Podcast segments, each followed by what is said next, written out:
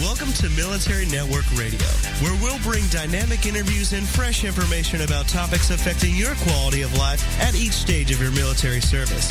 Join us each week for information of value that improves your outlook, actions, and encourages each member of the family. Serving the military, their families, and those who care about them. Everyone serves, and together we make a difference. And now here's your host, Linda Crater.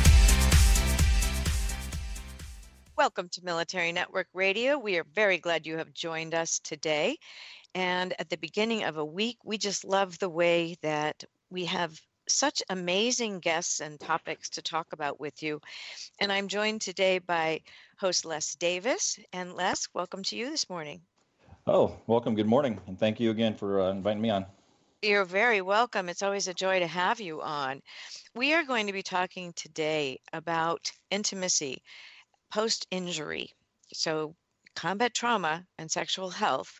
And it is an issue that seems to follow along, and people don't really talk about it much, and they tend to deal with the more obvious things about injury. So, whether that's limb or it's about um, PTSD that is definitely interfering in the household, communication, and relationship issues. It's very interesting because it really points out the need for intimacy with communication, um, with physical intimacy, with all kinds of things. And so after combat trauma, a lot of things change. And it is important to a fully rounded, well lived life. And I'm sure that you have stories about this too, Les, where, where you return and it's just not the same. And how do you connect back again? Wow, you know that's such a when you sent me the topic and invited me, I I kind of went back and and tried to remember what it was like coming back from even the smallest deployments, but the you know from the war, and I just kept getting the, the, the visual of trying to fit in, fit back in the home because obviously my wife had been she was the you know mom and dad for a long period of time, so it mm-hmm. was for me I was a stranger back in the house. I had to almost earn my right to be back in the home so it was it it it took a while. It, it's it's not something that you can jump back into. It's not easy. You got you got to be patient. Um, and you know their kids are going to mom or when you feel they should be coming to you. Just you know just a little thing, then the intimacy. Mm-hmm. You're kind of a stranger again. So it's almost like you're reintroducing yourself to your wife. You almost have to um, d- almost start dating again, if, if that's even mm-hmm. right. It's uh, so it's it's a it's almost like a transition within the transition uh, to come back. Beautifully put, because it, it really is. Again, I think everybody focuses on the big stuff. Well, now you're home and goes to whom for whatever issues and that kind of thing. But becoming friends and, and intimate partners with your spouse or partner is very, very difficult. And then there's the aspect that we have talked to both uh, our guests today. So we have today with us Glenna Tinney and April Gerlach, both experts in not only intimacy post injury, but also experts in trauma, complex trauma, interpersonal violence. There are some of these things that don't translate well when you come home. And so we're going to have a, a, wide sweeping discussion, and we're going to let these two take it away for the most part because the wisdom they have to impart is absolutely amazing because perhaps you don't think about into part of that trans uh, transition issue, but it's a very strong one. And sometimes it goes down a very dark path, and other times it goes to a dead end. And so I would just like to introduce our wonderful guests today, and they will tell you a little bit about their backgrounds themselves. So I won't even try to do that. But welcome to Military Network Radio. We're welcoming Glenna Tinney and April Gerlach. We are so glad to have you on this morning. Thank you, Linda. You are so very welcome. So, which one of you would like to start a little bit about yourself and how you became involved doing this interpersonal and sometimes violence oriented work? I'll start. Um, this is Glenna. Mm-hmm. I'm a retired Navy captain. I was a social worker and I was in the Navy for 24 years. Um, but prior to that, my work actually began back in the mid 70s when I got my master's degree in social work and went to work at a mental health center. and it was the beginning of um, the rape crisis movement and the battered women's movement. And so I was helpful or I was instrumental in helping to set up the first rape crisis center and battered women's shelter in our community. Mm-hmm. Then I joined the Navy and spent the next 24 years doing a variety of things, but working specifically in the family advocacy program that focused on family violence. And then I managed the Navy sexual assault program when it was first begun. Then I retired and went to work for the Battered Women's Justice Project, working on military and veteran issues as they relate to interpersonal violence. So this has been kind of my, this has actually been my life's work. Fantastic. April, can you share also? Well, I would say this has been my life's work as well. My work uh, began back in 1980 with the VA when veterans were just starting to come to the VA for treatment for mostly Vietnam related, um, you know, war zone related issues at a time when PTSD was just starting to be recognized and identified as a trauma related uh, mental health issue. Mm-hmm. So I started uh, work with the VA. I met my husband, who's a Vietnam veteran, and um, he also worked for the VA for a number of years. So I primarily focused on working with post traumatic stress disorder, with uh, combat related issues, but also in the early days with the women who were identifying military sexual trauma at a time when that wasn't even a term within the VA either. Mm-hmm, mm-hmm. Um, so it was very new. These women were not really getting uh, services or really were not being recognized in terms of the kinds of traumas that they had. And then I started uh, running a, a batters intervention group for active duty military and military veterans who were involved in domestic violence situations in the 90s and while I'm still doing primary patient care in the VA, and then uh, have also done research for oh, at least over 20 years around the intersection of post-traumatic stress disorder and intimate partner violence. Mm-hmm. And I've I've been consulting with Battered Women's Justice Project and doing training and writing and back with the VA uh, consulting at one of the local vet centers here the vet centers are amazing. Thank you both for giving that background because I think that again, this is something that is so very important. And we've had you on the shows before talking about intimate partner violence, uh, a little bit on the intimacy side, and the trauma and, and how you know there's sometimes deep roots and sometimes it's just something brought on by combat i shouldn't say just something but it's important so one of the reasons we're having you on today is that you have co-written two chapters in a new book called intimacy post injury combat trauma and sexual health which is Oxford University Press and edited by Cam Ritchie. This Eh, is a wonderful way to learn far more than we can fit into an hour's radio show. But these women know what they're talking about, and a lot of this will resonate. And I'm so glad to have Les with us as well, because we need that male perspective as well as the female perspective on all of this. And it, it really is an interesting topic. So, first, can we start with the terms intimate partner violence, sexual violence, and intimacy? Sure. Um, but let me just say about the book. I want okay. to be, the two chapters that we wrote were specifically focusing on intimacy after different types of interpersonal violence. Okay. But the book, but the book itself really is a much broader. Um, uh, the topics are much broader because they really do focus specifically on, um, you know, intimacy when there is uh, are physical injuries, um, when there are genital genital urinary injuries. Um, it's the intimacy around when someone has PTSD from various types of trauma, the side effects of medications, a kind of psychological aspects of infertility. So it's and you know um, exposure to toxic substances. So it is a really broad, much broader um, topics in that book than than just interpersonal violence. But our two chapters that we're going to be talking about today are, are focused on the interpersonal right. Issues. And, so, and I think it's a really important topic. So we'll be focusing on intimate after intimate partner violence or IPV and intimacy after sexual violence. Right. So I think that's very, very important to know.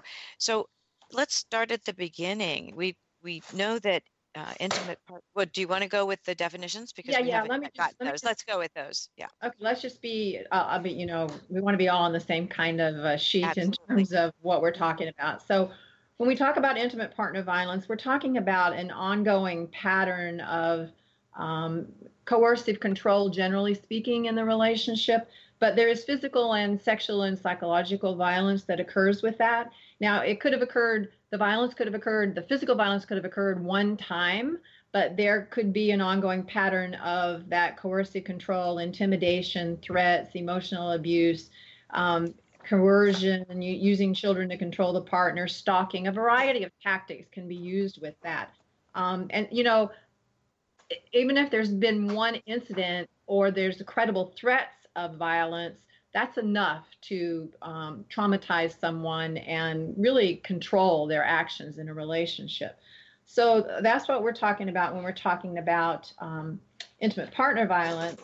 Sexual violence is um, a sexual act that is committed or attempted um, on another person without their freely given consent. Um, so, you know, this could be someone who is capable of consenting and hasn't, or it could be against someone who is unable to consent or has refused to consent. You know, someone could be drunk, they could be um, passed out, they could be, um, you know, developmentally disabled. I mean, that they're not able to give consent. Um, and then and when we talk about intimacy, I, we just want to be clear for this discussion today, we're talking about a broader range of behavior. Um, and it is um, it's it's not just physical intimacy, but also emotional intimacy, being able to be close to someone.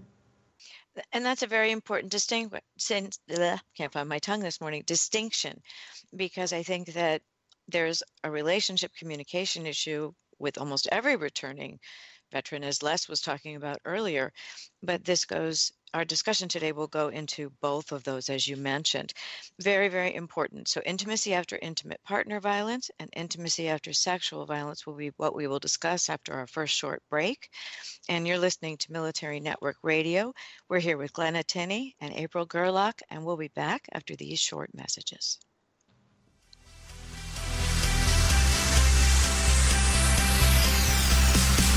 We're Military Network Radio, and we'll be right back after these short messages.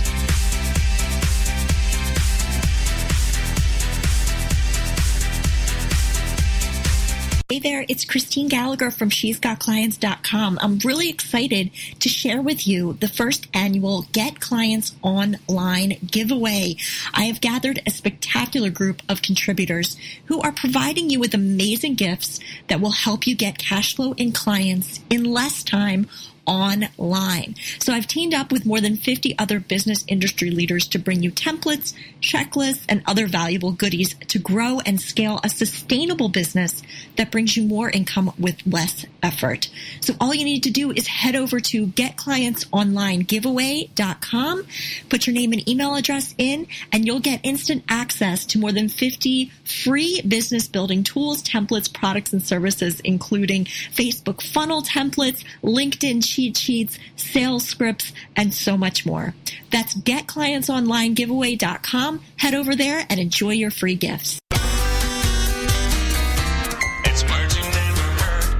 In celebration of what would have been author of Charlie and the Chocolate Factory, Roald Dahl's 100th birthday, Oxford University Press has published the Oxford Roald Dahl Dictionary.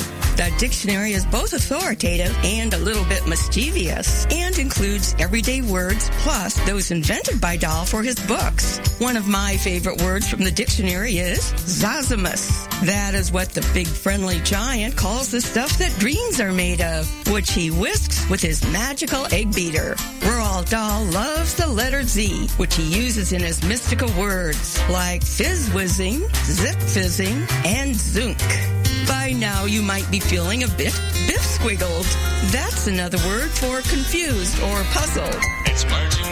I'm Carolyn Davidson, and you can have fun challenging your words you never heard vocabulary with my free app, Too Funny for Words. Welcome back to Military Network Radio, serving the military, their families, and those who care about them. Together, we make a difference. Welcome back to Military Network Radio. We are continuing our discussion about intimacy after combat. And we are here with Glenna Tinney and April Gerlach. And during the break, Les, you had a question. Yeah, I was wondering if if you had noticed that there was there any trauma history for, from somebody that served before and then during and after military service? There is. Um, I mean, I guess I want to preface it by saying that, you know, a significant number of people in the United States, period, whether they were in the military or not, have some type of trauma in their history. Um, and there has been research done to identify adverse childhood experiences. This was a study that was done um, that really focuses in on childhood maltreatment, observation of violence in the home, um, someone incarcerated, mental illness in the home, a variety of different types of experiences.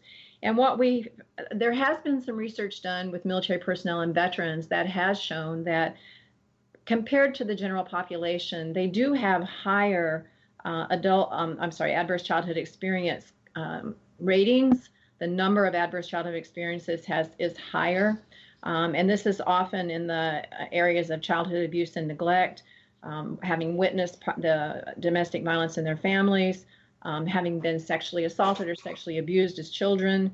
Um, and this is for males and females. Uh, also having, you know, had alcohol abuse in the family. Um, and so, so we find that they do have tra- significant trauma histories before coming into the military. Now, that's not everybody.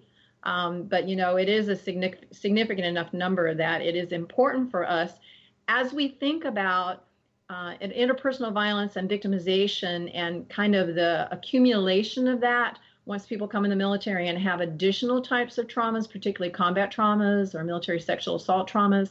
Um, and then that leads into a more complex picture um, of you know trauma, which I think um, April is going to talk more about complex trauma and what that means for people uh, as it relates to intimacy in their relationships. Interesting statistic. I, would heard that anecdotally, but I had not heard that statistically that was the case. What are the numbers? How much more? Um, just a range. Okay. Well, um,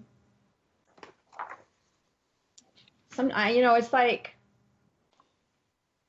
sometimes it's like twice. They're they're three times more likely to have had some of these experiences, um, depending on which different types of trauma they were having. I mean, it's, it's pretty significant numbers. I mean, in terms of higher amounts uh, with this population, with the military and veteran population. Okay, interesting. So, April, talk to us about the when you get a cluster of things going on. So, you've got interpersonal violence, perhaps trauma, other occurring conditions.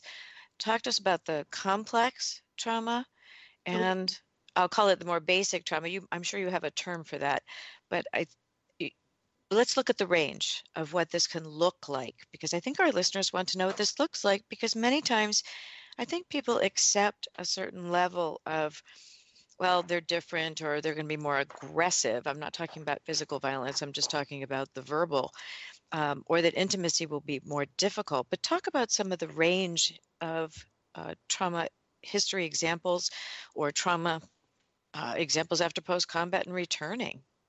Okay. Um, when we think of trauma, a lot of times people think of physical trauma and don't think about the psychological trauma that can happen when physical trauma happens. And so I'm going to be primarily talking about psychological trauma, but in situations with interpersonal violence, you you usually have physical trauma as well. And so, with interpersonal violence, violence that's happening um, between people or a person has done it to another person, it's a different type of trauma than, let's say, surviving a flood or an earthquake. That kind of trauma is traumatizing, but it's not personal and it's not intentional. With interpersonal violence, you have something that's very personal that's directed intentionally directed at someone so it's a it's a different type of violence and in the case of rape it's um, the kind of violence that that is highly correlated with developing something like post-traumatic stress disorder So when we talk about uh, complex trauma, that's the kind of trauma. It's it's usually either a traumatic experience that is so significant or repeated traumatic experiences that that trauma becomes the defining or organizing experience at the core of the person's identity. So the person, mm. they're actually their personality starts getting forged by the trauma that they've survived, maybe how they perceive their world, how they interact with their world, how they interact with other people. So it actually starts um, defining their identity. Uh, so it, it's a different kind of trauma than, let's say, just a one time discrete event. So that's where we start seeing things like complex trauma. Um, people may develop then secondary uh, mental health disorders because of the trauma. Uh, usually, people think of post traumatic stress disorder, which actually has a range of criteria in order to meet that diagnosis. But it's um, with post traumatic stress disorder, they talk about being exposed to violence, either seeing people killed, being threatened, witnessing it, um, sexual violence. They they really talk about that threat to uh, a person's integrity and survival, and then developing uh, a cluster of symptoms. The person starts maybe dreaming about it, having nightmares, maybe they are just minding their own business and they that those memories come back. Maybe there are things that trigger them and they start smelling things or hearing things. They re-experience the event as if it's happening again. They don't want to be around anything that'll remind them of it so they don't talk about it. They start shutting down. That kind those kinds of symptoms and really start impacting the relationship. It's one of the things that couples really complain about after a service member returns from let's say a combat uh, deployment they're not wanting to talk not wanting to be around people starting to isolate themselves um, maybe be more uh, easily irritated, more jumpy, uh, not sleeping well, those sorts of things. That would be a post traumatic stress disorder that actually starts mm-hmm. interfering with a person's life. Or they may have experienced a physical trauma like traumatic uh, traumatic brain injury, which of course you know we've heard lots about blast injuries and shrapnel, uh, falls, but a lot of times people don't think about a traumatic brain injury that happens to a victim of, let's say, sexual assault or domestic violence, intimate partner violence, where they've been perhaps strangled and and had um, hypoxia, so their brain hasn't gotten enough oxygen, or maybe their head hit, um, and so then they develop a maybe a mild traumatic brain injury or perhaps even a severe traumatic brain injury that then also affects how they interact with their environment, how they think, uh, it affects their memory, their ability to track, uh, that sort of thing. And then I, I, talked about a couple others like depression, very it's very common with trauma. About 50% of people with post-traumatic stress disorder will also have a co-occurring depression which then just complicates things even more in terms of being able to uh, reintegrate and uh, get along, you know, move along in their life. They have now something else that they have to deal with. And if they're dealing with the traumatic experience by using substances, drinking or maybe smoking marijuana or whatever to try and calm down or relax, get to sleep, then that's just one more element that not only affects um, well, it, it affects both partners in a relationship because it affects how they how they interact. Um, it affects even the m- most minor things like communicating, feeling safe with one another, being able to talk about the kinds of things. Let's say if you are a combat veteran and you you know there's things you're thinking about, you have intrusive thoughts. It's affecting how you you know, whether you feel comfortable going out, going to the grocery store, or let's say you're a sexual assault survivor and it affects how you feel uh, uh, about, let's say, going to the gym and working out, even the most basic things, you want to feel safe enough with a partner that you can talk about those mm-hmm. things. And these types of, that type of trauma actually interferes with a couple's ability to communicate on that most, most basic level you know it it does because one of the biggest comments we always hear is that just communicating is terribly difficult. And that whole background of things, what do you do about those people who are listening today? And we ha- we're coming up on another break shortly, but what do you do about those who are not seeking help? And actually, uh, you know, just started on this and we'll continue it after the break. Okay, Well- go ahead. Go ahead and get started now. Yes. Yeah, just you know, just give us a taste and then we'll come back after the break. All right, Glenda, did you were you saying something? Well, I mean, you, you were saying about people who are not seeking help. That's difficult. I mean, other than trying to get this kind of information out in all kinds of different ways, so Mhm. that people are aware of, you know, what they might can expect and what kind of issues there might be, um, just from combat or ju- or also from interpersonal violence type situations. Um, you know, that's part of the story is trying to help people understand um, and and trying to help them identify where they can get help, the kind of resources that are available for them, both if they're active duty or if they are veterans or if they're family members. Um, so most of it's, I think, informational if they're not seeking help. Now, if Right. they into the systems to seek help, there's a whole range of different interventions that can um, that are available to them um, to to get assistance with these kind of issues that we're talking about. April, did you have something more to add about that?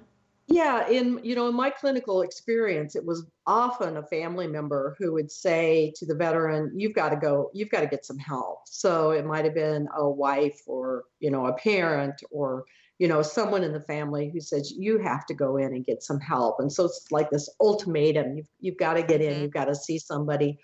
Or the other thing that we often heard from veterans, another veteran would say to them, "Hey, you know this is i think this is going on for you um, you know you can get some help and a veteran would accompany another veteran to the va or to the vet center to help them get hooked up and so that that April, community I'm so support sorry. is so important April, I've got to cut in. We're coming to our break right now, and we'll be back after these short messages.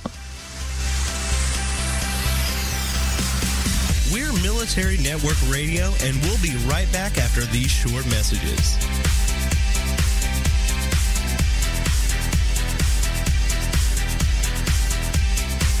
Homeschooling? Have questions? Get your pen and paper ready. It's the sociable homeschooler, Vivian McNinney. Fridays at 5, 4 Central on TogiNet.com. After a handsome blue-eyed Texan fell in love with Vivian at the Victoria Station in London, she found herself at DFW Airport with a tiny suitcase and a snazzy little duffel bag. Well, 25 years later, she is now happily married to that blue-eyed cowboy. They have four grown children ages 24 to 18 who became willing guinea pigs when she unwittingly stumbled upon the world of homeschooling. Wildflower Academy flourished for 15 years. They survived and thrived, and you can too. Vivian will be covering a wide range of issues that face homeschoolers. What do you do with kids in the summer? How to set up your one-room schoolhouse? How obedience is paramount? And what to do with those snakes? Plus, you'll be sharing ideas and insights that she gleaned from other homeschoolers. So join us for an engaging hour with a sociable homeschooler, Vivian McNinney, Friday afternoons at 5, 4 Central on TogiNet.com. always get a kick out of the warning labels companies attach to prevent lawsuits from the hooky crooky of this world. A warning label on a dishwasher cautioned not to put any person in the unit. Speaking of dishwashers, one product warning on a television remote control read, not dishwasher safe. That's too bad because we know how dirty the remote control gets. In fact, we press the buttons even harder when we know the battery is dead. What are we? Part of the ridiculati? A warning on a baby stroller read, remove child before folding. Here's one for the blunderbusses and popinjays among us. A label on a letter opener read, safety goggles recommended. Call me snarky, but any society that needs this many disclaimers has too many lawyers, pettifoggers, and snollygosters. It's words you never heard. I'm Carolyn Davidson, and you can have fun challenging your words you never heard vocabulary with my free app, Too Funny for Words. Welcome back to Military Network Radio, serving the military, their families, and those who care about them. Together, we make a difference. Welcome back to Military Network Radio. We're continuing our discussion with Glenna Tinney and April uh, Gerlach about intimacy after intimate partner violence and sexual violence. So, what are the effects of trauma and co occurring conditions on intimacy in, frankly, all types of relationships? Well, I'll I'll start by, um, and I'm going to focus more in on the sexual violence and the kind of uh, effects that has on someone. Um, and you know, I, I tend to think of this in different themes for the survivor. Um, and you know, the first thing is, as April said before, this is kind of the ultimate type of violation because you know it takes away your control over your body, um, and it is a mo- the most intimate kind of violation. So you know, first of all, there is the whole um, terror and feeling of helplessness and powerlessness that happens at the time of the assault. And so you know that that doesn't go away. That kind of stays with someone.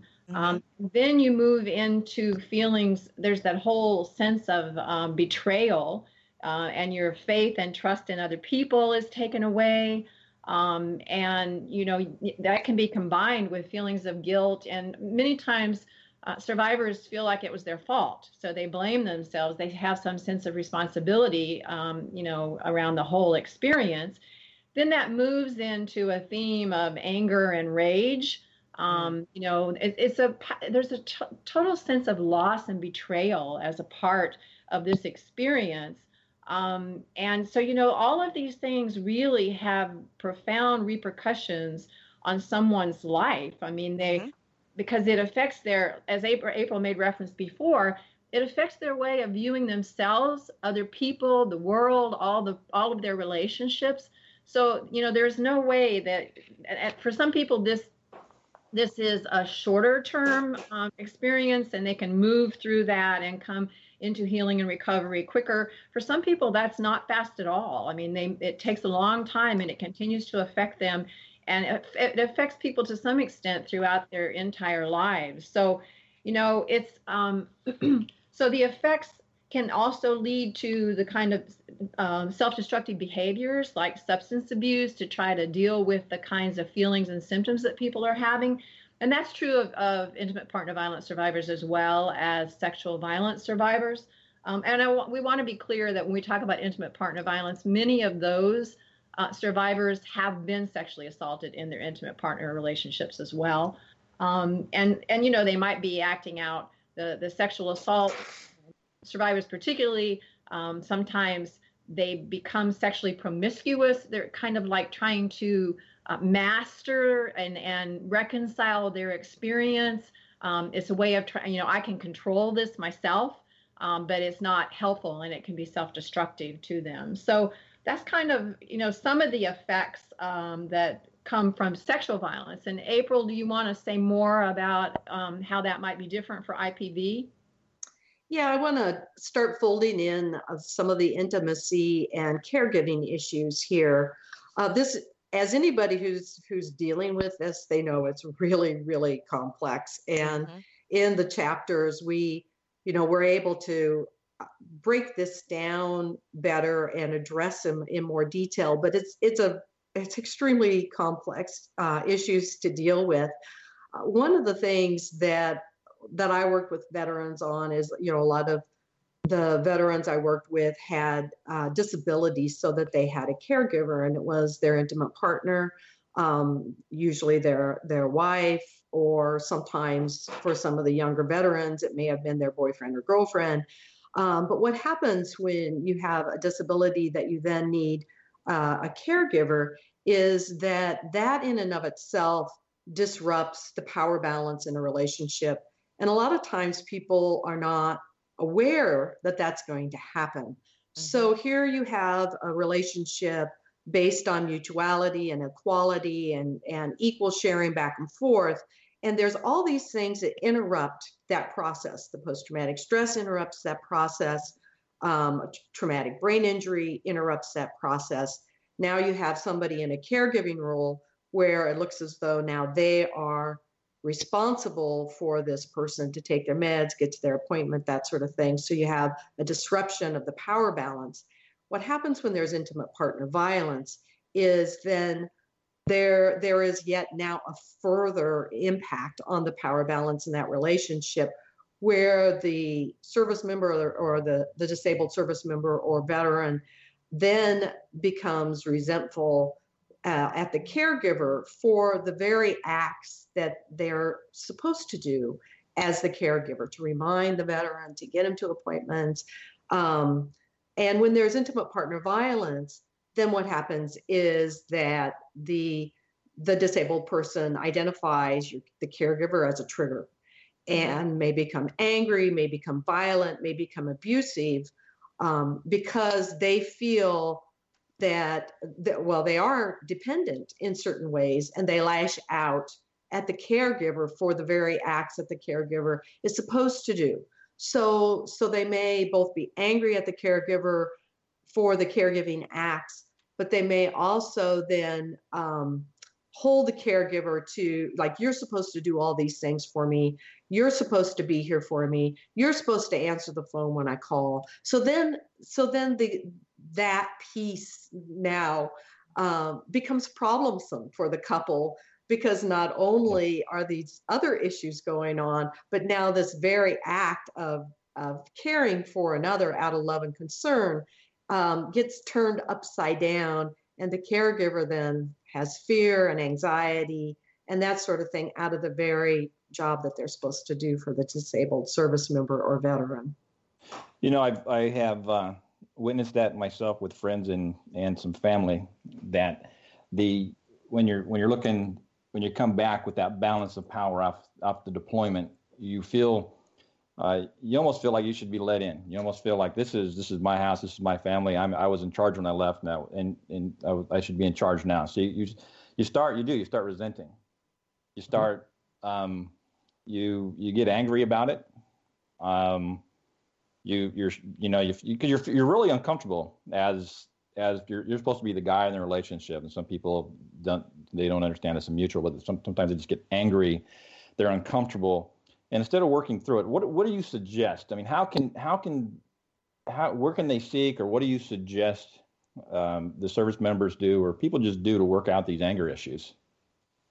Well, I think um, you know, as a as a provider, one of the things I had to determine was whether there was anything that was that was going to hurt someone. So if there's physical violence going on, obviously that has to be addressed first because neither mm-hmm. the you know the disabled a veteran or service member or the caregiver can kind of you know if you don't feel safe being with each other and and helping each other out then obviously um, you know the person can't get the the level of treatment that they need so that has to be addressed first but i think one thing where um, i felt as though we we failed our patients is that we didn't address these issues up front. We never just directly talked with the veterans and the the you know the caregiver or the part intimate partner about the types of changes in their relationship that have happened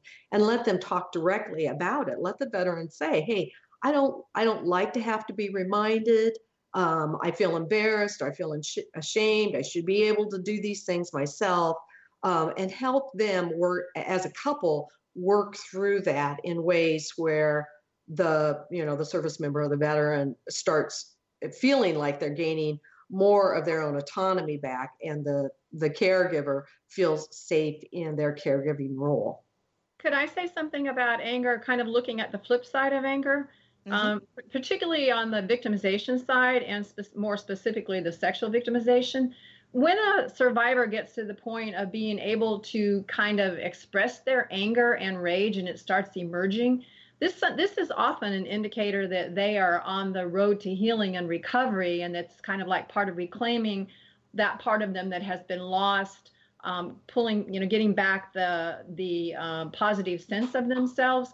So it really is um, uh, can be a positive sign because you know if people have been depressed, when then once they get angry, they're moving out of that depression. So you know, so anger is not always a bad thing. Um, mm. and, and, it's not always negative in terms of intimacy in relationships.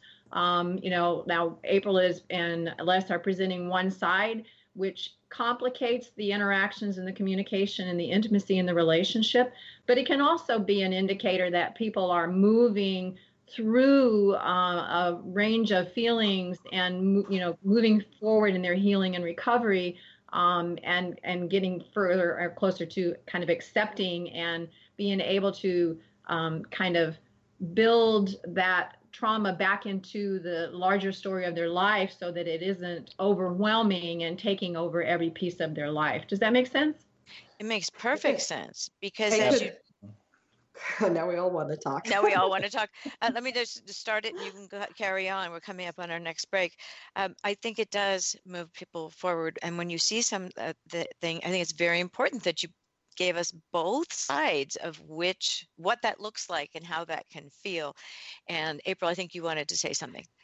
Yeah, I just wanted to follow up with what Glenna said because anger really is key. It's a it's a fundamental piece of of of surviving trauma. Uh, and one of the things that when I was running the the domestic violence intervention program for active duty military and veterans, I would we would work with the men to be ready to hear their partner's anger. So in this case, they were they were the offender of the of the violence towards their their wife or girlfriend. And at some point, if their relationship is moving along and if it is healing, she's going to feel safe enough to be able to express that anger to him. And so we had to recognize them. they had to be ready to hear her anger. And sometimes it's extremely intense. And that has to be addressed. It's like you're going to hear her anger at some point, and you need to be able to hear it and hear it so that you both are safe. Excellent points, all because anger, rage, loss, betrayal, all of that, none of that is easy to talk about. And if a relationship is a dance and you're doing different dances, you're going to step on toes. And that's a nice way of putting it. So I, I think that's all extremely important. I mm. appreciate you talking about this so candidly. We're going on our next break shortly, and we will move to the hopeful sense of how to overcome the past and reclaiming power and healing and how it works together. And we'll do that right after the break. Thank you for listening to Military Network Radio. We're going on a short message break.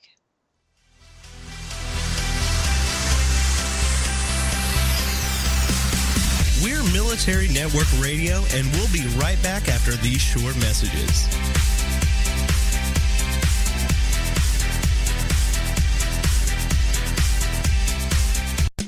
It's the Fitness Minute with fitness expert Annette Hammond. Many of us look forward to the holidays all year long.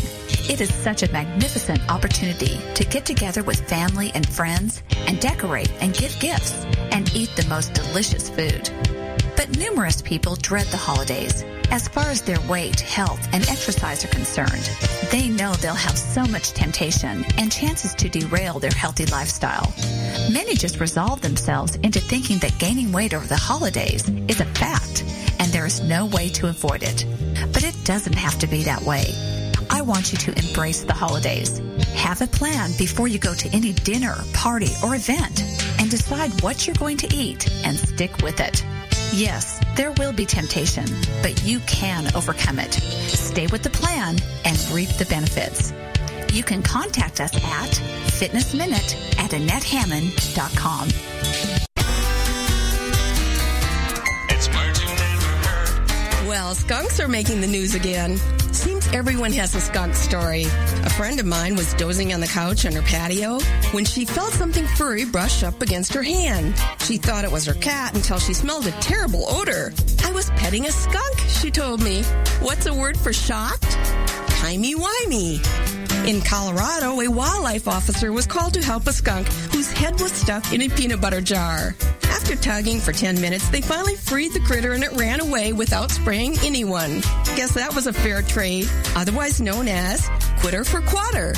In Minnesota, it's illegal to tease a skunk.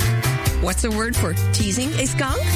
Tan tan tanning, wart wardling, and downright foolish. It's. I'm Carolyn Davidson, and you can have fun challenging your words you never heard vocabulary with my free app, Too Funny for Words. Welcome back to Military Network Radio, serving the military, their families, and those who care about them.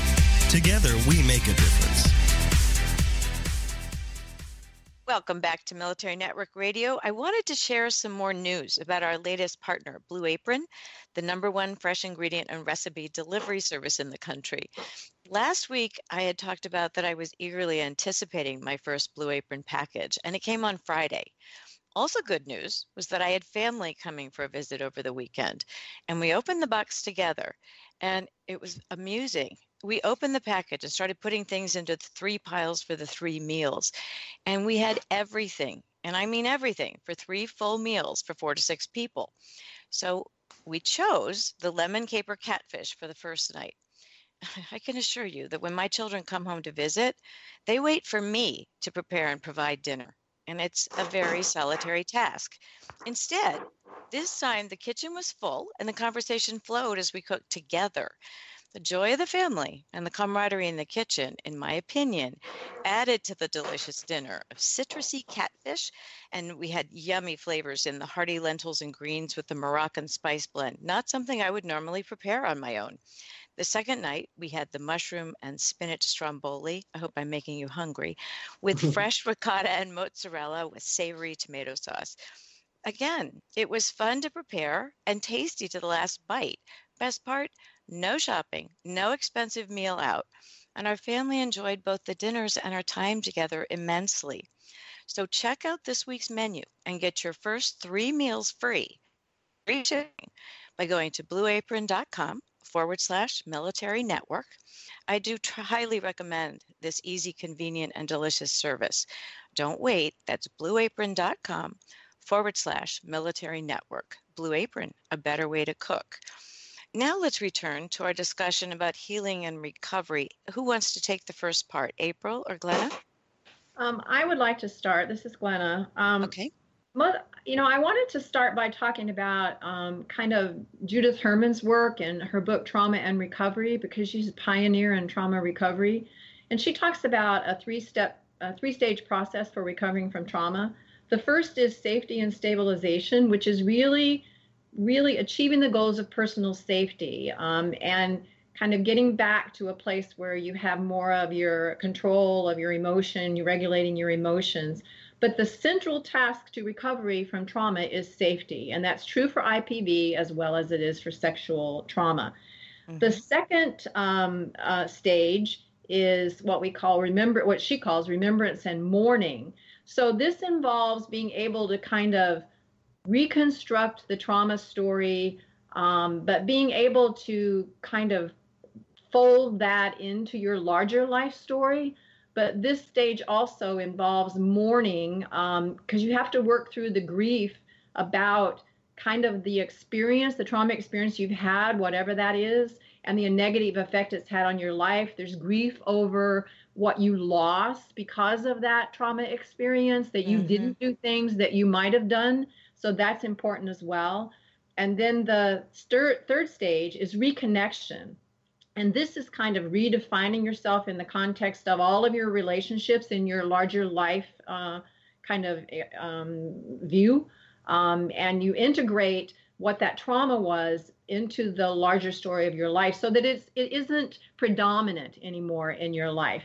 So um, those three stages, I think, would apply to any kind of trauma, not you know. So I, I and and I, April, do you want to speak to that in terms of how you see that as it relates to um, trauma or IPV?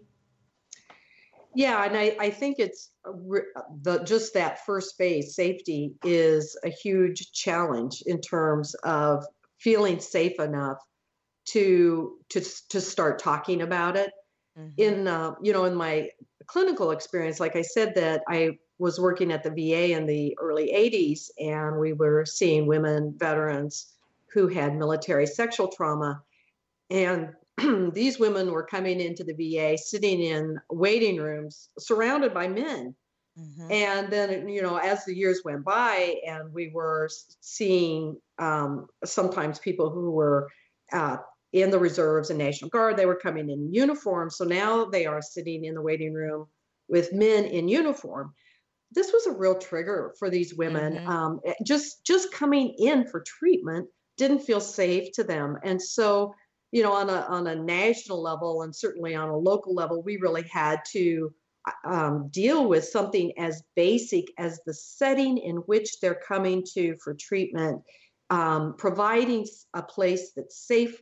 Uh, that feels safe for them to come and talk. So it can be just as basic as that in terms of getting started with the healing process.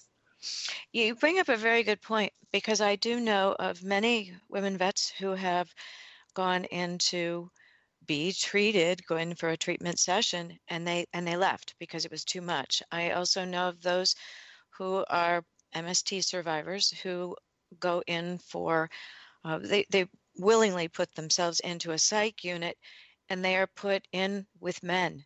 And they're supposed to be segregated out into female only but that isn't the case still at some VAs but it's critical when you're dealing with that sort of trauma and and you're right the setting is one of the basic settings.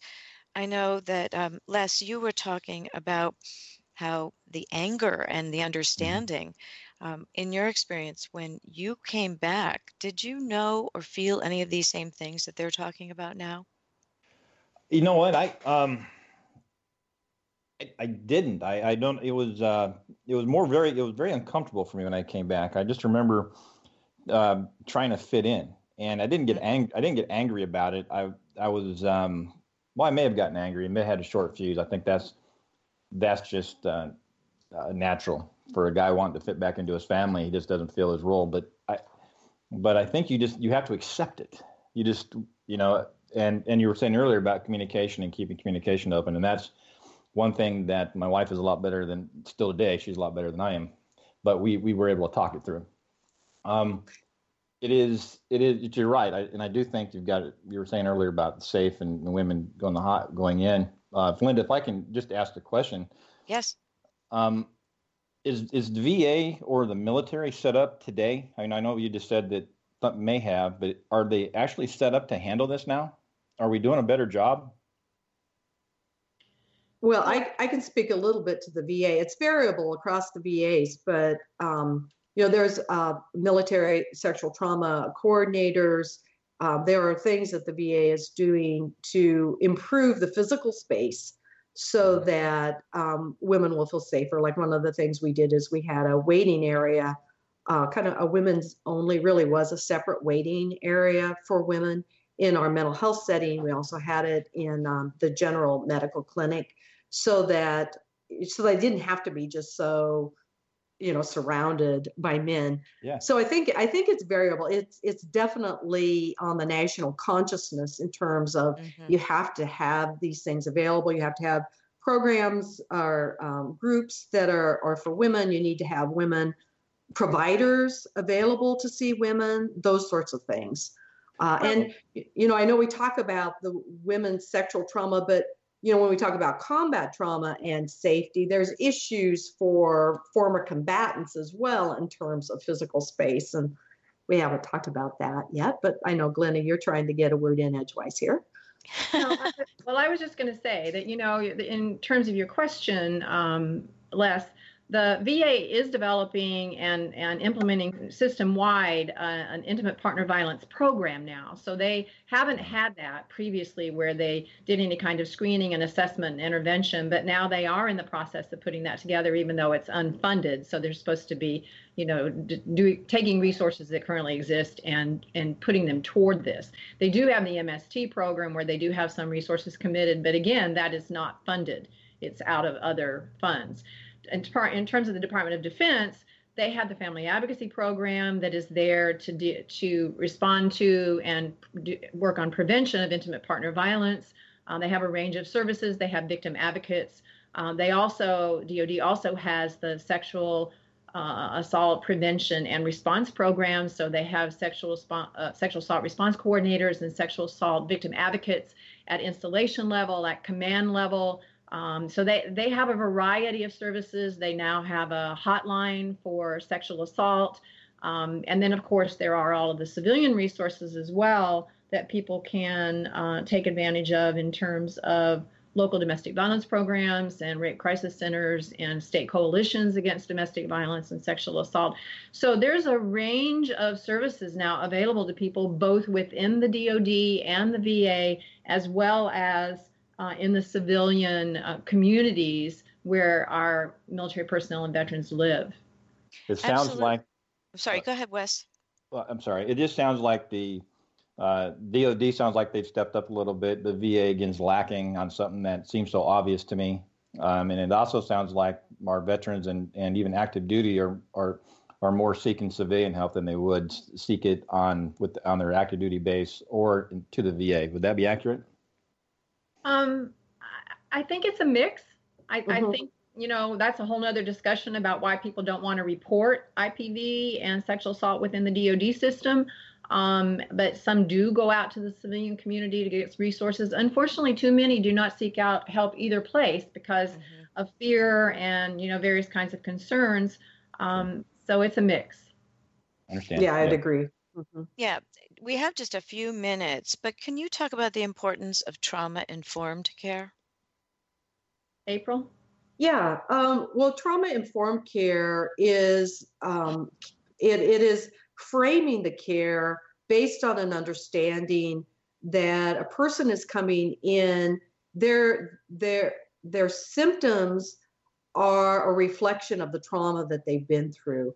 So it's not like what's wrong with you. This is Mhm. this is one of the things that goes with trauma informed care. It's not what's wrong with you, but what happened to you and understanding that it was an event or events that happened to this person and letting that frame the care so it you know it is at its very you know um, the essence is developing safety in that in that uh, care providing situation it is understanding that the symptoms are a reflection of a way of trying to cope with circumstances Mhm. it's um, emphasizing skill building and acquisition of skills rather than just symptom management, moving the person beyond.